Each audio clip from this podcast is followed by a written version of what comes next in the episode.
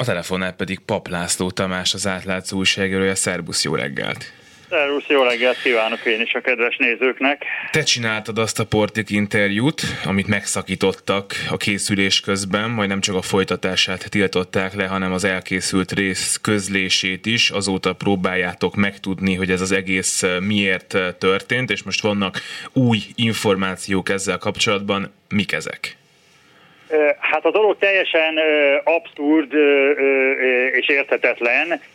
Ráadásul ugye hát tehát most egy legfőbb ügyészi, illetve legfőbb ügyészségi vizsgálat volt, amit részint én is kértem, tehát a büntetés végrehajtás országos parancsnokságának, aki, amely az interjú lebonyolításában közreműködött, illetve amely az interjút először engedélyezte, aztán félbeszakította, végül megtiltotta a folytatást, illetve az interjú közlését. Tehát a BVOP-nak a törvényességi felügyeletét az a legfőbb ügyész, illetve a legfőbb ügyészség látja el. Én kértem egy törvényességi felügyeleti eljárás lefolytatását, illetve Vajda Zoltán MSZP-s képviselő írásbeli kérdést intézett ebben az ügyben a legfőbb ügyészhez és a válasz, ami megjött, az abban az értelemben teljesen abszurd, hogy a hang és a kép hibájára hivatkozik, mint az interjú félbeszakításának okára.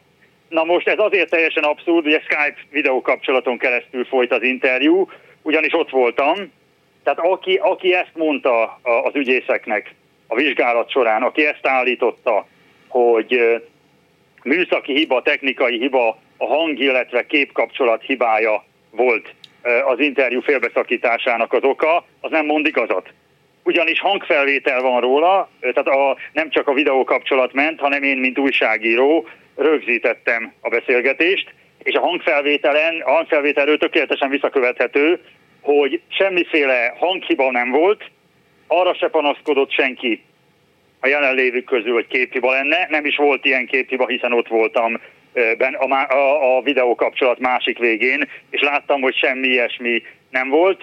Én nem tudom, hogy mik annak a pontosan a jogi tényállása, amikor valaki egy hivatalos vizsgálat során nem mond igazat egy ügyésznek, de azt biztosan tudom, hogy ez nem igaz. Tehát ez már önmagában egy meglehetősen abszurd állítás, mert semmi probléma nem volt a kapcsolata. De ugye technikai okokra hivatkoztak. Utána viszont az interjú folytatásának ö, ö, megtagadását azt ö, ö, azzal indokolták, hogy ö, még az interjú előtt három nappal úgymond ö, én beadtam volna egy kiegészítő kérelmet. Egyébként ilyenről szó sem volt, hiszen az, a, az, amiről ők beszélnek, a július 28-ai három nappal az interjú előtti e-mail, amit én a BVOP interjú lebonyolításával megbízott, a, a börtön interjú lebonyolításával megbízott munkatársának küldtem, az kérdéseket tartalmazott, amiket előzetesen az interjúra való felkészülés jegyében a Portik Tamásnak küldtem el.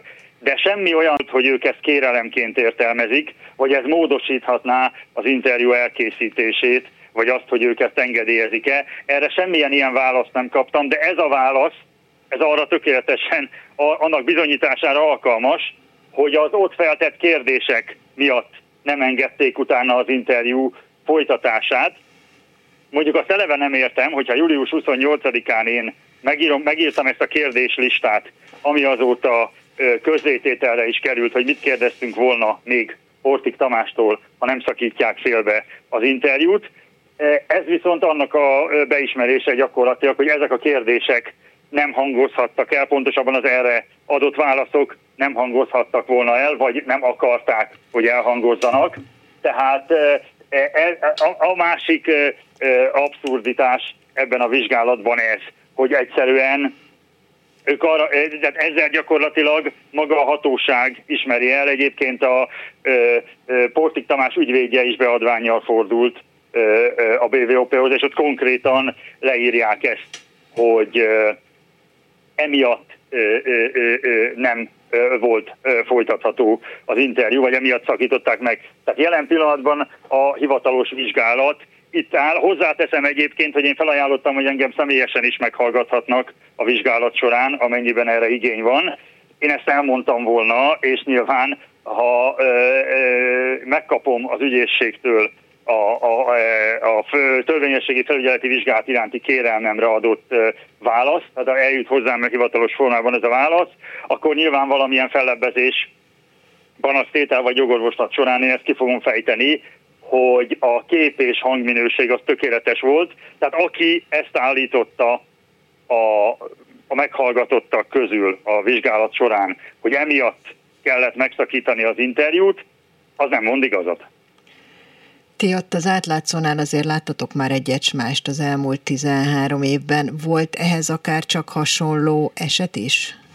Nagyon jó kérdés, mert én is próbáltam utána nézni, hogy nyilván olyan van, tehát ilyen azért elég sokszor előfordul az újságírásban, hogy interjút akarunk készíteni, be akarunk jutni egy sajtótájékoztatóra, nem engednek be, az interjú alany nem akar nyilatkozni, eleve megtagadják az egészet, ilyen van.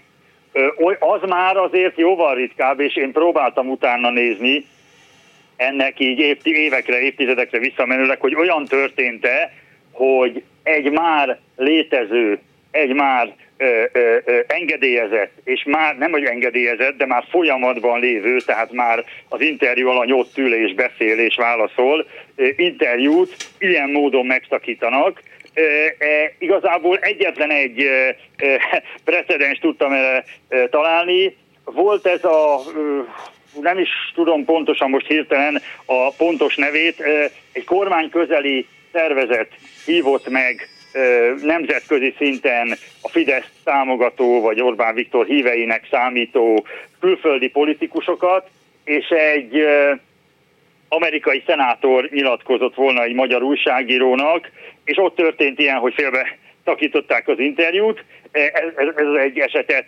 Tehát ami a büntetés végrehajtással és a börtönben ülő emberekkel kapcsolatos ügy, az a Dietmar Klodó ügye. Ugye a Dietmar Klodóval még 1999-ben, szintén az Orbán kormány idején, szintén Pintér Sándor belügyminisztersége alatt, és szintén mondjuk úgy, hogy Pintér Sándort érintő vagy potenciálisan érinthető kérdésekkel a TV2 akar Dietmar Klodóval, az akkor börtönben, magyarországi börtönben ülő Dietmar Klodóval interjút csinálni. Ott az történt, hogy az interjú rendben lement, tehát azt nem szakították félbe, viszont utána bizonyos részleteket, bizonyos részeket kiszedtek belőle, tehát a, a részben tiltották le az interjút. Az még annyiban egy jobbik eset, hogy maga az interjú teljes egészében nem lett betiltva. Itt még ezt a csonka részt, ami már lezajlott, vagy ami már elhangzott, annak a közlését is ö, megtiltották. Még egy ö, dolgot azért így ö, figyelmébe ajánlok a ö, rádió hallgatóknak, hogy általában ugye az szokott lenni, hogyha van egy olyan ügy, ami a kormánynak, vagy a mindenkori kormánynak, a hatalmon lévőknek eh, kínos, vagy kellemetlen, vagy valami történik, amire nincs értelmes magyarázat, akkor az szokott lenni, hogy erről ugye megjelenik.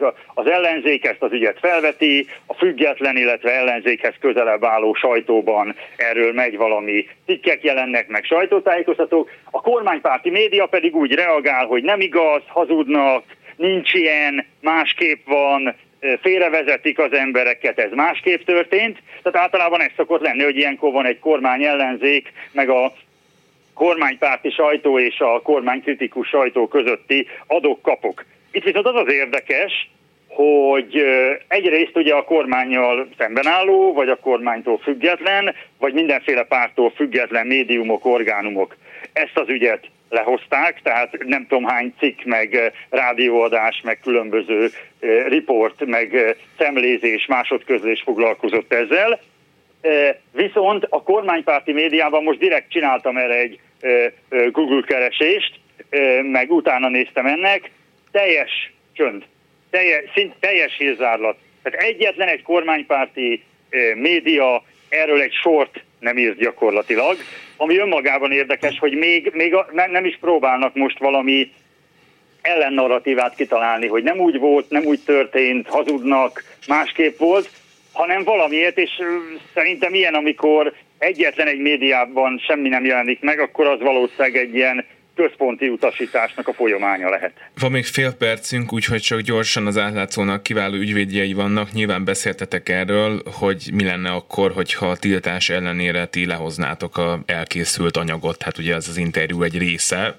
Ezzel kapcsolatban miben gondolkodtok, ha gondolkodtok egyáltalán? Lehetne hát, amiben, amiben gondolkodunk jelen pillanatban, hogy természetesen megkívánjuk várni a jogi eljárásoknak, a folyamatban lévő jogi eljárásoknak a végét, de itt is van egy kis furcsaság, ugyanis a végleges interjút, amit a Portik Tamás kézzel kiegészített és hozzáfűzött még dolgokat, az nincs is a birtokunkban, ugyanis a letiltása párhuzamosan az ott van valahol a BVOP-n, azt már el se juttatták hozzánk, tehát gyakorlatilag az a teljes interjú, amit a Portik Tamás rábólintott, és ami megjelenés kész állapotban lehetne, azt nekünk oda sem adták, tehát ez is bizonyos értelemben ennek a cenzurális folyamatnak a része. Pap László Tamás, az átlátszó újságírója, köszönjük szépen, hogy itt voltál. Én is köszönöm, viszont hallást, sziasztok!